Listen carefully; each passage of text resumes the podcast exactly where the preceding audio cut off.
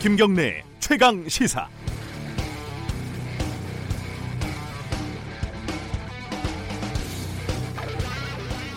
우리나라에서 해가 가장 빨리 뜨는 곳이 울릉도, 독도 이쪽이라고 합니다. 어, 이곳이 오늘 일출 시간이 7시 31분이니까요. 공식적으로 대한민국 2019년 새해는 5분 뒤에 뜨게 됩니다. 조금 이따 떠오를 첫 해를 바라보면서 여러분들은 2019년 어떤 소망을 비실 겁니까? 어떤 측면에서 보던, 보건 간에요. 올 한 해 전망이 특별히 밝은 쪽은 없다고 합니다. 그래도 1월 1일 오프닝이니까요. 정치권이 어쩌고 저쩌고 경제가 이러쿵저러쿵 떠들기보다는 즐겁고 밝은 인사로 간단하게 대신하겠습니다. 새해 복 많이 받으세요. 2019년 1월 1일 김경래 최강 시사 힘차게 시작합니다.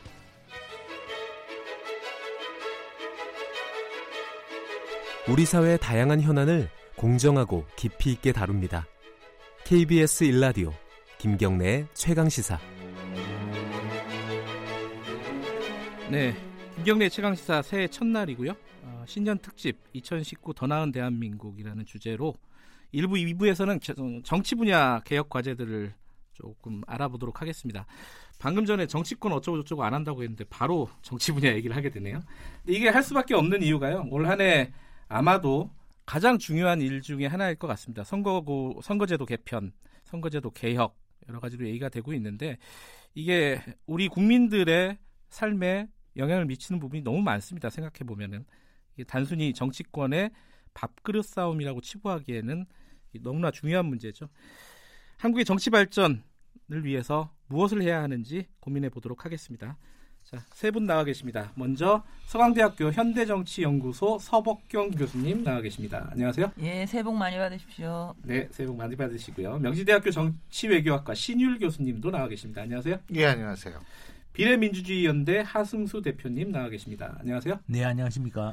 자, 세 분을 모시고 무슨 얘기를 할 거냐 하면 일단은 선거제도 개편 이게 어떻게 돌아가고 있는지 그리고 어디로 가야 되는지 아마 세 분들도 의견들이 조금씩 다르겠죠. 설마 100% 똑같지는 않겠죠. 자, 그, 한 분씩 좀 먼저 어, 뚜껑을 여는 얘기를 좀 여쭤볼게요. 서복근 교수님, 네. 지금 선거제도 개편을 해야 되는 이유가 뭐라고 보십니까? 사실 이거 오래된 문제죠. 19대 네. 때도 하려다가 못하고 결국 무산됐고요. 그러다가 2016년 총선에 공약을 했고 2017년 대선에도 공약을 했고 네. 결국 핵심은 촛불인 것 같습니다. 촛불 이후에 가장 큰 문제가 우리 사회 사회 경제 문화 온통 문제가 많은데 네. 이걸 해결하려면 정치 구조를 먼저 바꿔야 된다. 그런 합의가 있었고요. 그게 이제 개헌이나 선거제도 변경 이런 형태로 합의가 됐던 거고. 음. 그러니까 이제 그 문제를 어떻게 하면 숙제해야 되는 거죠. 네. 숙제하는데 이제 시간이 2020년 선거를 하려면 현행 공직선거법상 4월까지는 이 선거제도가 결정이 되고 선거구 획정도 끝이 나야 됩니다. 그렇기 때문에 이제 시간이 좀 바트게 예. 과제를 해야 되는 상황인 거죠. 신윤 교수님, 그 서복훈 교수님 말씀을 들어보니까요. 근데 닭이 먼저냐 달걀이 먼저냐 이 문제일 수도 있는데 아니 정치 구조 개편을 꼭 먼저 해야 되는 겁니까? 시급히? 글쎄요. 그 근데 언젠가 바꿔야 되는 거는 사실이고요. 네. 제가 생각할 때는 그리고 가장 중요한 것은 시기적으로 볼 때 지금이 문재인 정권 들었은 지 이제 2년 차 한 3분기 됐죠. 네. 지금 그런 상황에서 총선이 1년 반 정도 남아 있고요. 제가 볼 때는 지금 시기적으로는 굉장히 적힌 것 같아요. 그리고 음. 또한 가지는 네. 제가 생각할 때 이걸 바꿔야 되는 이유가 왜 우리가 지금 이 얘기를 왜 해야 되느냐. 네. 자, 우리가 20대 한번 보면은요. 어, 예를 들면은 새누리당 그때 당시에 새누리당이죠. 새누리당이 네. 33% 득표를 가지고 어, 지금 40%의 의석을 갖고 있고요. 예. 더불어민주당 같은 경우에 25%의 득표를 가지고 득표를 했는데 41%의 의석을 점유하고 있어요. 네. 그러니까 일반 국민들이 생각할 때는 아 이게 투표 결과니까 투표대로 돌아가겠지 이렇게 아마 다 생각하실 텐데 음. 실제로 이걸 뜯어 보면은 국민들이 전체 투표한 것과 지금 국회에 있어서의 의석 비율이 달라 다르고 있다는 거예요. 우리가 이걸 뭐 유식한 말로 비례성이 떨어진다는 등 뭐 불비례성이 어쩌고 얘기를 하는데 쉽게 얘기한다면 아 우리가 한 표 해고 그것이 그대로 정치권에 반영돼야지 맞는 건데 네. 이거 뚜껑 열어보면 이게 완전히 다른 결과거든요. 사실은 25% 지지받은 정당이 41% 의석 점유한다. 30% 33% 점유한 그 득표 받은 정당이 40% 지배한다. 이런 것들을 바꾸자는 얘기예요. 그래야지 민심이 왜곡되지 않고 올바로 전달이 될 수 있다. 그리고 시기는 총선이 좀 많이 남아 있으니까 지금 바꿔야 된다. 네. 간단히 얘기하면 이겁니다. 예. 근데 저희 그 말씀을 들으면 또 그런 생각도 들어요. 왜냐하면은 우리가 예. 다수결 같은데 굉장히 익숙하잖아요.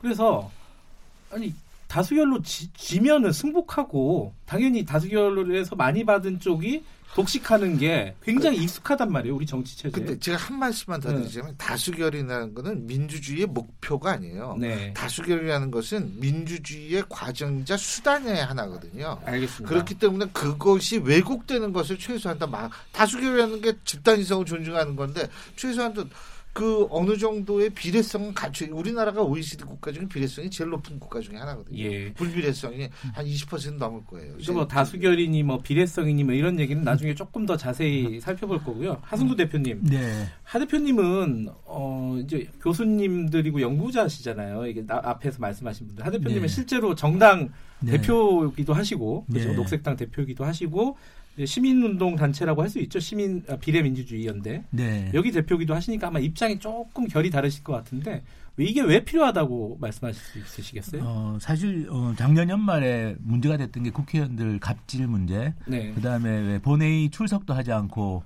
베트남 다낭으로 예. 해외 출장 가가지고 국민들 여론이 굉장히 안 좋았는데요. 네. 사실 국민들이 이렇게 국회의원들의 뭐 갑질이나 부패나 또는 예산 낭비 이런 걸 보면서 분노하고 있는데 사실 이런 국회를 바꾸기 위한 가장 효과적인 방법이 바로 선거제도 개혁입니다.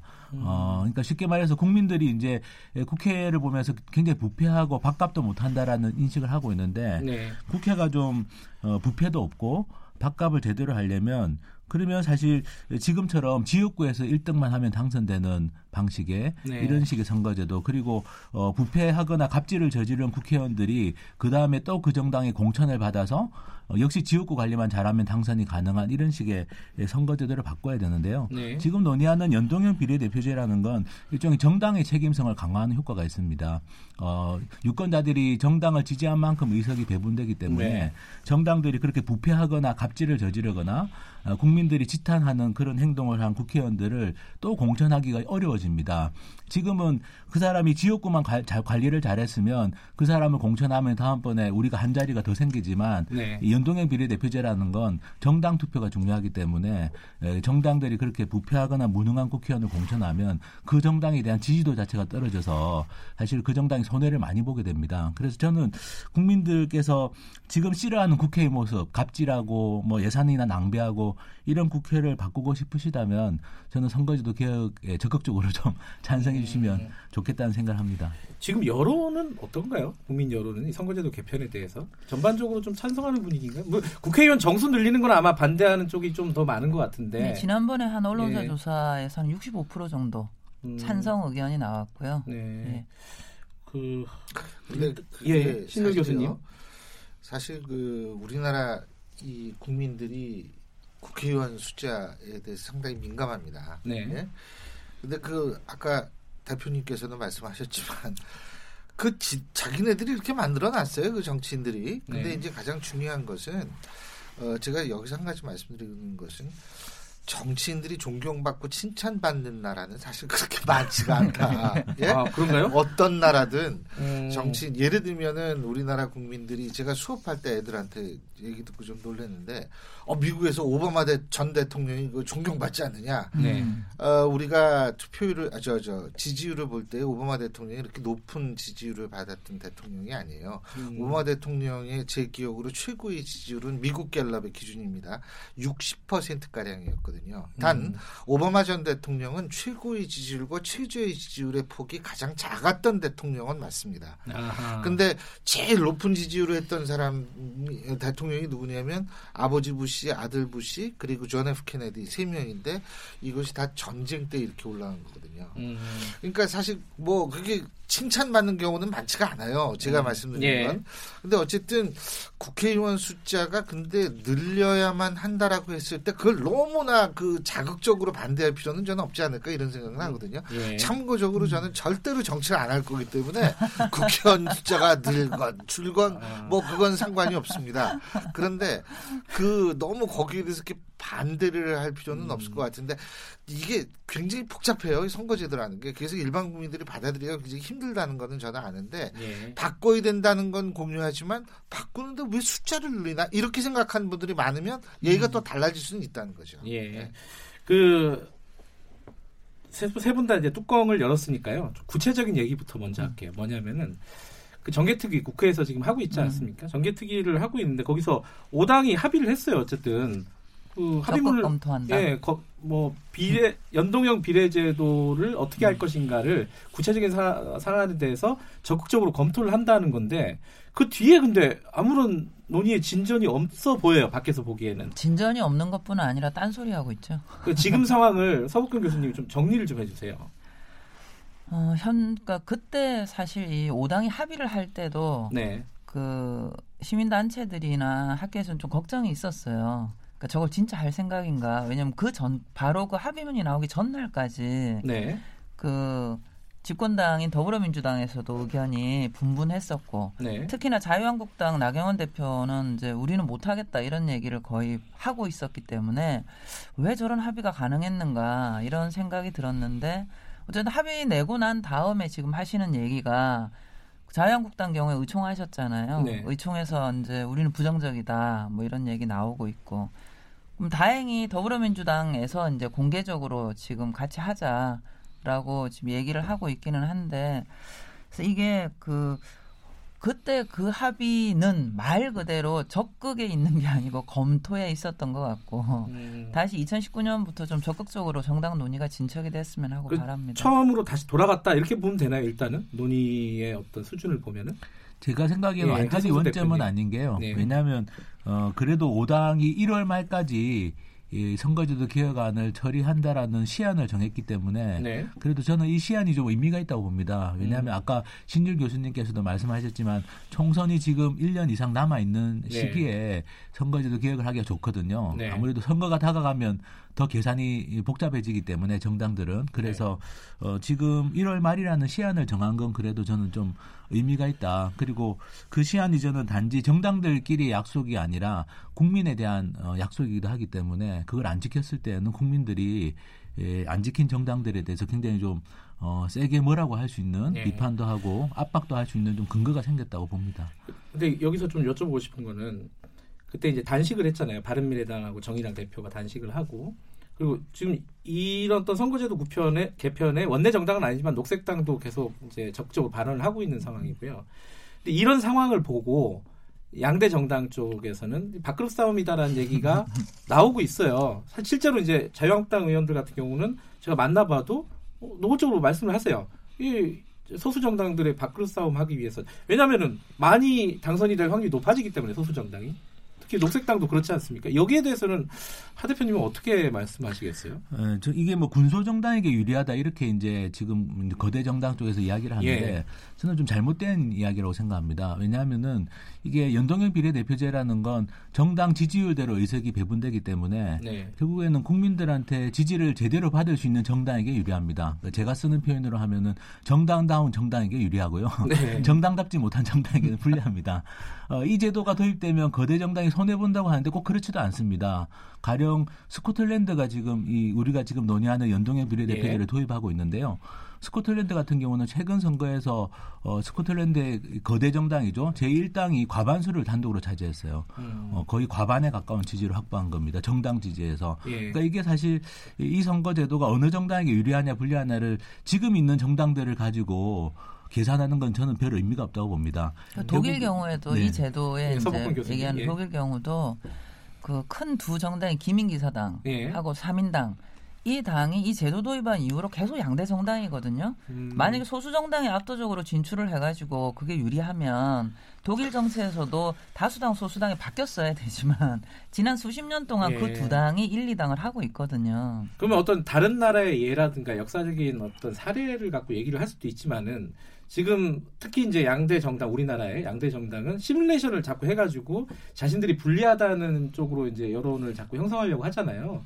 근데 그걸 어느 정도 믿어야 됩니까, 그게요. 제가 볼 때에는 정당 차원에서는 저는 하 대표님 말씀이나 여기 동의를 하는데 네. 국회의원 개개인을 따지면은 밥그릇 싸움이 될 수밖에 네. 없어요. 음. 국회의원, 그러니까 정당에서 지금 서복형 교수님께서 말씀하시는 거 그거 100% 맞는 말씀이신데 국회의원 개인의 입장에서 볼 때는 야 이거 내 밥그릇 뺏기는 거 아닌가라는 거대 정당 의원들이 당연히 그렇게 생각할 수밖에 없다는 음. 거죠. 그리고 연동형 비례대표제 얘기가 나왔을 때 가장 중요한 것은 뭐냐면 비례대표 의석수를 늘려야 된다라는 것은 필연적인 사실입니다. 음, 네. 우리가 연동형 비례대표에서 하자는 이유가 뭡니까? 비례성을 확실히 하자라는 얘기 그리고 음. 거기에다가 플러스 지금 사회적으로 다양성이 되고 있기 때문에 다양화되는 추세를 제도권에 어떻게든 반, 다양한 목소리를 반영하자는 취지 취지 아니겠어요?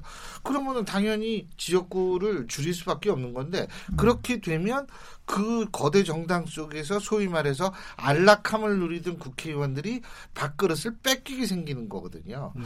그러니까 실질적으로 명분적으로 저는 아까 그 어, 사회자께서 그 저 단식 말씀하셨는데 아, 네. 이번도 한번 보세요. 어, 정의당의 이정미 대표나 아니면 바른미래당의 손학규 대표가 단식을 안 했더라면 네. 얘기가 이런 식으로 진척이 됐을까요? 전 천만에라고 생각합니다. 네.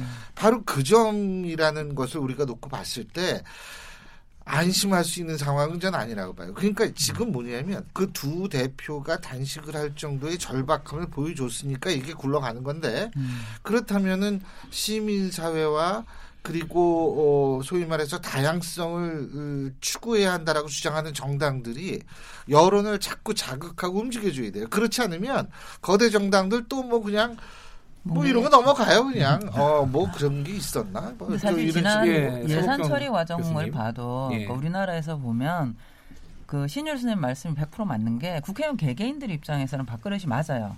아, 이 선거제라는 게 예, 네. 선거제 변경이 맞는데 예. 저는 오히려 그게 우리가 국민들을 위해서 넘어서야 되는 산이다. 그런데 음. 지난 예산 보시면 한부모 가정 지원 예산, 예. 발달 장애인 지원 예산 이런 이 동네 1등 만드는 데는 별로 도움이 안 되는데 아. 전국적으로는 굉장히 절실한 이런 정책은 다 까였거든요. 네. 그리고 결국은 개별 국회의원들이 지금 음. 각 정당의 1, 2당 그렇죠. 원내 리더급이 예. 쪽지 예산 엄청 넣었지 않습니까? 예. 그러니까 이분들은 자기 예산 그런 식으로 걔는 국가적 자원 배분이 왜곡되는 거거든요. 근데 여기서요, 이게 사실 어, 이런 어떤 논의의 흐름들은 많이 본 흐름인데 이제 필요하다 연동형 비례대표제 우리가 지금 사표가 너무 많고 비례성이 불비례성이 너무 높기 때문에 비례성을 높이는 방안으로 선거제도 개편이 필요하다. 근데 여기까지는 뭐 어떤 정치 교과서에 나오는 듯한 말이에요. 근데 실제로 국회에서 벌어지는 일, 아까 서북근 교수님이 예산 문제 말씀하셨고 뭐 법안 문제 이런 것도 있지 않습니까? 그런 문제하고 선거제와의 연결고리가 국민들한테 좀 먼 거예요. 선거제도가 바뀌면 뭐가 바뀌는 거지? 예산이 잘 되는 건가? 선거제도가 바뀌면? 이 간극에 대해서 설명을 좀 해줄 수 있겠다는 거예요. 사실은 음. 뭐냐면 지금은 그 우리가 이 명분에 입각한 반응성이 우리나라 되게 떨어져요. 음. 제가 볼 때. 네. 그게 되게 떨어지고 반응성이 떨어지다 보면 대응성도 언젠가 떨어져요. 대응성이라는 게 뭐 어려운 게 아니고요. 네. 우리 동네 사람이 국회의원 되면 우리 동네 마음을 잘 이해할 것이다. 이게 대응성이에요. 간단히 얘기한다면. 네. 그런데 그런 것들이 자꾸 떨어지게 되고 왜곡되거든요. 네. 근데 그것을 일반 국민들이 야 이게 왜곡됐다라고 진짜 생각하고 반응성이 이게 문제라고 생각하고 이런 이런 것을 피부로 느끼게 될 때에는 사실 어떤 때는 너무 늦은 경우가 많거든요. 그러니까 지금이라도 이걸 좀 우리가 얘기를 자꾸 해줄 필요는 전 분명히 있다고 생각을 하고요. 네. 두 번째로는 전 뭐라고 생각하냐면 아까 서복훈 교수님께서 이제 그 왜 저 이 예산 문제 말씀하셨죠. 근데 이 예산이라는 게 사실 굉장히 복잡합니다. 네. 일반 국민들 그 이해하기 힘들어요. 음. 그리고 그 신경 쓰지도 않아요, 사실은. 그래서 이 예산이 뭐 이렇게 통과돼서 나한테 어떤 이득이 올까 해서 꼭 꼼꼼히 살펴보는 국민들이 그렇게 많지가 않은 것도 사실이에요. 네. 제 자신도 그렇거든요. 네. 그런데 사실 그렇기 때문에 국회의원들이 그런 장난들을 하거든요. 네. 근데 이게 의원 중심이 아니라 정당 중심으로 넘어가 버리면은 네. 실제적으로 의원들의 어떤 그런 그 이 행위의 필요성이 상대적으로 줄어 들어가요. 예. 그러니까 예를 들면 독일 같은 경우를 보더라도 우리나라보다 물론 지역구의 규모도 크고 여러 가지가 있지만 상대적으로 그런 그런 거를 주장할 필요성이 줄어 들어가거든요. 그리고 정당 같은 경우에서 발언권이 정당 차원의 발언권이 높아진다는 사실은 국회의원 개인들이 주장하는 말도 안 되는 것보다는 훨씬 명분적으로 충실할 수 있는 가능성도 생기게 되고요. 이런 것들을 사실은 오히려 좀 강조할 필요는 있는 거죠. 예, 하 대표님 그 아까 말씀하셨던 좀 이어서 서, 어, 신일 교수님 이어서 좀 말씀해 주시죠. 네. 어, 대체로 조사를 해보면 선거제도가 국민들의 삶에 굉장히 큰 영향을 미치는 걸로 나옵니다. 아무래도 이제 신유 교수님 말씀하신 것처럼 이, 이 정당들이 국민들이 바라는 것에 민감하게 반응할 수밖에 없거든요. 네. 그리고 그렇게 다, 되다 보면 대체로 국민들은 조금 어, 이렇게 평등하게 사회가 나아가는 방향을 좀 선호하는 국민들이 많습니다. 음. 그러면 각 정당들이 복지 정책이나 여러 가지 정책들을 펼 때 좀 더 평등을 촉진하는 방향으로 정책을 펴게 되고 네. 그러면 그 사회가 불평등이 심해지는 방향이 아니라 좀 더 평등한 방향으로 나아갈 가능성이 많습니다. 실제로 유럽에 우리가 알고 있는 복지 국가들이 대체로 한 100년 전에 비례대표제 선거제도를 택한 국가들이 많거든요. 네. 그리고 최근에 환경 문제가 아주 심각해지고 있는데 환경 문제와 관련해서도 조사를 해보면 온실가스 배출을 그래도 비교적 잘 줄이고 있는 국가들은 비례대표제를 택한 국가들이 많습니다. 왜냐하면 국민들이 환경 문제를 걱정하니까 미세먼지도 걱정하고 기후변화도 걱정하니까 그러면 그 문제에 대해서 정당들이 정책을 내놓고 책임 있게 대응을 하는 거죠. 음. 그래서 사실은 우리 삶에 많은 문제들이 있는데 그걸 국민들이 각자 풀 수는 없지 않습니까? 그래서 네. 정치라는 게 필요한데 문제는 지금은 정당들이 정책을 별로 중시하지 않아도 되는 정치라는 음. 문제가 있는데 아, 그렇죠. 예, 이 비례대표제가 되면 정당들이 정책을 중시하고 그러면 복지 정책, 환경 정책, 뭐 노동 정책 여러 가지 정책들을 좀 더 책임 있게 내놓을 가능성이 높아지는 겁니다. 그리고 음. 국회 구성도 저는 좀 바뀔 거라고 보는데요. 지금 우리나라가 20대, 30대 국회의원이 300명 중에 2명밖에 안 됩니다. 그런데 비례대표제를 택한 국가들은 우리보다 훨씬 그 청년 국회의원 숫자가 많거든요. 네. 그러면 청년들이 지금 살기가 굉장히 쉽지 않은데 어려 어려운데 청년들을 대변할 수 있는 대표자가 지금 우리나라 국회에는 거의 없는 셈인데 네. 비례대표제가 되면 그래도 청년들이 국회에 들어갈 수 있는 가능성이 높아지게 됩니다. 왜냐하면 정당들이 청년들 표를 받아야 되는데 청년 정책도 잘 만들어야 되고 그 정책을 실현할 만한 청년 대표자도 공천을 해서 우리 당은 청년들의 정책을 진짜 실현할 진정성이 있다. 이걸 보여줘야지 이제 청년들의 표를 받을 수 있기 때문에 저는 어, 국회 구성도 좀 달라지고 어, 좀 더 우리나라 국민들의 평균적인 모습에 좀 가까운 국회가 될 거다. 그러니까 지금, 하고 예. 비교를 해보면 예, 서복경 교수님. 지금은 쪽지 예산을 밀어 넣으면 네. 우리 동네에서 인기가 올라가죠. 네. 근데 우리 동네 빼고 나머지 200 몇십 개 선거구에서는 인기가 떨어지겠죠. 네. 또 마찬가지로 그런 식으로 해서 의원들이 지금은 우리 동네 쪽지 예산 가져가면 우리 동네 1등 확률은 높아지는데 전국적으로 그 정당 지지율은 떨어져요. 그렇기 때문에 이런 국회의원들이 쪽지 예산을 해서 당선될 확률보다 정당이 얘기를 했던 정책을 지켜서 지지율을 올려야지만 총 의석이 되게 만들어야 네, 되는 거죠. 신우 교수님 할, 할 말씀 있으신 예, 것 같아요. 그 서복훈 교수님 그 말씀 제가 이어서 얘기를 말씀을 좀 드리고 싶은 게 독일 같은 경우에 우리나라는 왜 선거 때 되면은 짜증 나잖아요. 아침에 일요일 날 좀 자려고 그러면은 유세차 지나가가지고 사람 잠 다 깨놓고 네. 그죠? 그렇죠. 예? 예. 근데 그런 식의 선거가 없어요 독일 같은 경우에. 그렇죠. 그러니까 굉장히 조용합니다. 음. 그리고 예를 들면은 뭐 안겔라 메르켈 우리 뭐 어디를 갔다 총리가 어디를 갔다 그래도 조용하게 한 100명 정도 모이는 데서 이렇게 그 얘기 조용하게 정치에 관한 얘기하고 예. 떠나고 우리나라는 뭐 어디 가면 막 뭐 구름대처럼 뭐 모였다 뭐 구름대처럼 뭐 했다 유세했다 이런 게 없어요. 그 그림이 되니까요. 근데 그게, 그게 왜 그렇게 되느냐? 네, 그게 선거제도와도 관계가 있다라는 거예요. 음. 예? 그러니까 이쪽은 개인 이렇게 우리나라식으로 하면 개인이 떠야지 이게 되는 건데 선거제도를 바꾸면은 조용조용히 하고 평소에 주장했던 정당들의 주장을 정리하고 거기에 대해서 사람들이 판단하게끔 만들 수 있는 기회를 주는 것이 선거가 되는데 네. 지금 우리나라는 튀 이게 어떻게든 눈에 잘 띄는 사람이 뽑히는 상황이 돼 버리잖아요. 아니, 근데 저는 이, 네. 이런 말씀들을 많이 들, 들어도 이 피부에 와닿지 않는 부분이 어떤 부분이냐면은 예를 들어서 정책을 보고 투표한다고 말씀하셨잖아요.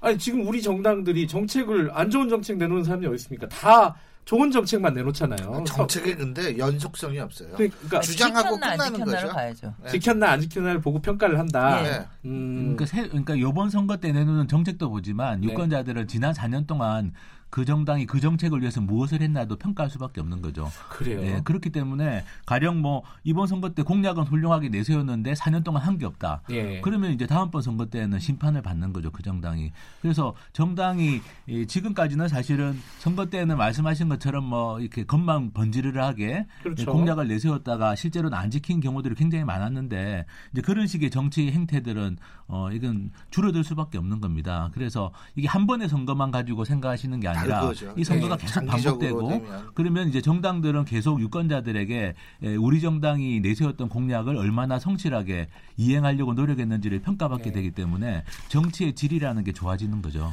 예, 지금 2019년 신년 특집 더 나은 대한민국 어, 일부 진행하고 있는데요. 이제 정치 선거제도 개편에 관해서 서복근 교수님, 신율 교수님, 하승수 어, 비례민주주의 연대 대표님 이렇게 지금 말씀을 하고 있는데 지금 구도가 어떻게 되고 있냐면은 저 세 분이 저를 좀 설득해 달라. 네. 왜냐면은 맞습니다. 국민들 입장에서는 이게 도대체 뭐가 중요하길래 단식을 하는 건지 뭐 밥그릇 싸움이라고 요구를 하는 건지 아니면 실제 뭐 바뀐다면은 나한테 뭐가 더 좋아지는 것인지 이런 부분들이 피부에 와닿게 설명하는 게 굉장히 중요할 것 같은데 그게 음. 좀 어려운 것 같더라고요. 제 스스로 제 머릿속을 그, 생각해도요. 그, 지금 그리고 예. 정치 지망하시는 분들도요. 그 좋아요. 연동형 비례대표. 왜냐하면 돈이 돈이 들거든요. 아 이게 네? 확실히 돈이 덜 들어요. 아, 그럼요. 네. 음. 네.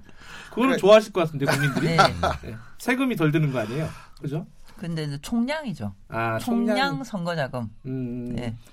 그리고 뭐 지금 예, 우리나라가 여전히 왜 굴뚝 농성 하시는 분들도 있고 작년 같은 경우에도 미투 운동 일어나고 네. 여성들이 거리에서 이렇게 성폭력 어, 근절해 달라 이런 요구들을 에, 거리에서 외쳤는데 사실은 에, 우리나라에서 끊임없이 이렇게 거리에서 사람들이 나와서 외칠 수밖에 없는 이유 중에 하나가 네. 아까 신율 교수님 말씀하신 것처럼 이런 목소리가 있으면 정치가 그걸 민감하게 받아들여 가지고 네. 어, 그걸 국회에서 논의해서 뭔가 네. 문제의 해법을 찾아야 되는데 그걸 못 하다 보니까 우리는 계속 어떤 문제가 생기면 국민들이 거리로 나와서 목소리를 내고 그런데 그게 또 정치권에서 제대로 받아들여지지 않으니까 네. 더 극단적인 행동을 할 수밖에 없고 이런 현상들이 반복되는 겁니다. 이게 좋다는 얘기니까 비례성을 높이고 연동형 비례제, 음. 비례제를 도입하면 우리한테 좋다 이런 네. 말씀을 계속 해주셨는데 또 이 얘기가 나와, 나올 수밖에 없잖아요. 요번에 이제 5당 합의문에도 들어가 있고 아니, 그럼 권력 구조, 대통령제 손봐야 되는 거 아니냐? 내각제하고 연동형 비례제도는 친밀성이 높지만은 친밀도가 높지만은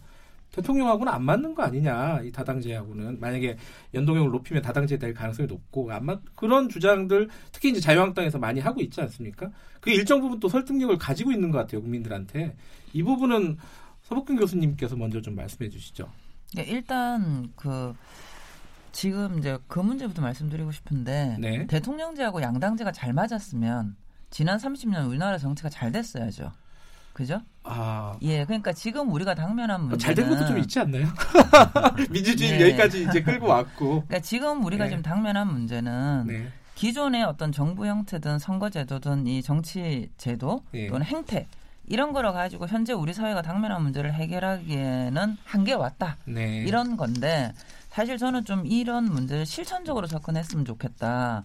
사실 뭐 대통령하고 예. 연동제는 맞고, 예. 뭐안 아, 맞고 대통령제하고 양당제는 맞고, 예. 이거는 사실 뭐냐면은 다른 나라들이 하는 거를 쭉 비교했더니 대체로 그렇더라 그렇죠. 이런 얘기를 하는 건데 네. 우리가 지금 해결하려는 건 대한민국의 문제잖아요. 아하. 대한민국의 대통령제하고 대한민국의 양당제가 잘 맞았으면 음. 우리가 지금 이렇게 깝깝할 필요가 없다는 거죠. 그래서 사실 여기에서 우리나라에서 그래서 이 뭐 연동형 비례제든 대통령 권한의 분산이든 저는 할 수 있는 건 다 해봐야 된다 지금. 아. 그걸 다 해봐야 되는 문제인데 지금 일각에서 얘기하는데 제가 불만이 있는 건 뭐냐면 그럼 개헌하고 선거제도하고 같이 처리 안 하면은 선거제도도 못 바꾼다. 네. 이건 아니다. 저는 이 지점에서 사실 자유한국당에 대해서 화, 화가 많이 나는 게. 그렇게 개헌하고 싶으셨으면 작년 6월에 하셨든지 작년 6월에 연기하시면서 12월에는 투표하신다 그랬잖아요. 근데 입도 뻥긋 안 하지 않습니까 지금? 그러면 선거제 개편만 따로 먼저 가도 된다라고 그렇죠. 하시는 거죠, 서 교수님께서는? 먼저 합의되는 것부터 가는 게 맞지. 이게 한 세트로 될 때까지 계속 기다려야 되느냐. 신일 교수님은 어떻게 생각하십니까 이 부분? 이게요. 그러니까 저는 이론적으로 얘기를 한다면 네. 어, 내각제를 실시하면서 연동형 비례대표를 실시하는 게 최선이겠죠. 네. 그 이유는 제가 몇 가지가 있는데 예를 들면은 우리가 연동형 비례대표제를 하자고 주장하는 이유 중에 하나가 아까도 얘기했지만 사회의 다양한 목소리를 제도권 내에 반영하자 이런 거고요. 네. 그런 차원에서 본다면은 사실은 이 의원 내각제 같은 거 실시해서 연정, 커리션 같은 거 해가지고 그 제도 의 정책을 만드는 데에도 소수의 목소리, 이 다양한 목소리를 반영시키는 게 전 너무나 당연하다고는 봅니다. 음. 그리고 또 한 가지는 뭐냐면 전 사실 의원 내각제를 실시해야 된다라고 주장을 하는 사람인데, 네. 근데 그리고 또 한 가지는 보세요. 자, 우리나라 이거 보세요. 지금 어 지금 저 뭐죠? 저 장관하는 국회의원들이 몇 명입니까? 예? 그러면은 일반 국민들이 생각할 때 국회의원들이 장관까지 한다? 뭐 그게 뭐 그렇게 문제지라고 생각하는데 대통령제는 권력 분립에 근간을 하는 거거든요. 예. 이건 권력 융합이 일어나고 있는 거예요. 입법부의 국회의원이 행정부의 장관까지 겸용하고 있다. 그 숫자가 한둘이 아니다라고 얘기했을 때 이건 권력 융합이에요. 거기에다가 입법부에는 또 다수당이 여당이에요. 여당이에요. 네. 다수당이. 네. 이렇게 되면 이거는 뭐 100% 융합이 일어나는 거거든요. 권력이 집중될 수밖에 없는 대통령제, 특히 예를 들면 임기제라는 막강한 무기를 가지고 이 무장을 한 대통령, 거기다가 아주 힘이 센 대통령이 있고 의회도 여당이 다수당이고 행정부에서 여당 국회의원이 장관까지 하고 있고 이렇게 되면 사실 권력 융합이 일어난다는 거예요. 근데 의원 내각제는 원래 권력 분립이 아니라 권력 융합을 기초로 네. 하는 이 정치제도거든요. 그렇기 때문에 바로 다양한 목소리를 반영하고 어 그런 차원에서의 어떤 임기제에 근간하지 않고 어 이 반응성이 뛰어난 제도를 본다면 의원 내각제가 맞는데 지금 알겠습니다. 가능하지 않은 만약 그것까지 불편하다면 일단 선거제로 바꾸고 그 선거제를 바꿔서 운용을 하는 과정 속에서 우리가 얼마든지 권력 구조를 바꿀 수 있다라는 생각을 좀 갖고 있습니다. 아, 그러니까 지금 이제 의원 내각제가 연동형을 높이는 거하고 융합될 수, 아 그러니까 잘 친밀성이 높다는 건 인정하지만 아니고 그러니까 본래의 취지를 완벽히 네, 살릴 수 있다는 거죠. 인정하지만 선거제도를 먼저 바꾸는 것도 지금 상황에서는 선택할 수 있는 선택지 중에 하나다. 그러니까 지금 예. 원래 이거 왜냐하면 권력 잡은 쪽이 이 권력 구조 네. 바꾸자 그러면 절대로 바꾸잖아요. 권력 잡은 쪽은. 알겠습니다. 그러니까 차례대로 나갈 수밖에 없다는 예, 거죠. 일단 1부는 여기까지 하고요. 2부에서 강론을 좀 얘기해 볼 필요가 있을 것 같아요. 예. 전체적으로 이게 뭐가 중요하고 이게 왜 필요한지 선거제 개편이라는 게 그 부분을 좀 얘기를 했는데 2부에서는 강론으로 가겠습니다. 최강시사 신년 특집 2부 다시 헌법을 시작한다. 조금 이따 진행하도록 하겠습니다. 잠시 후에 뵙겠습니다.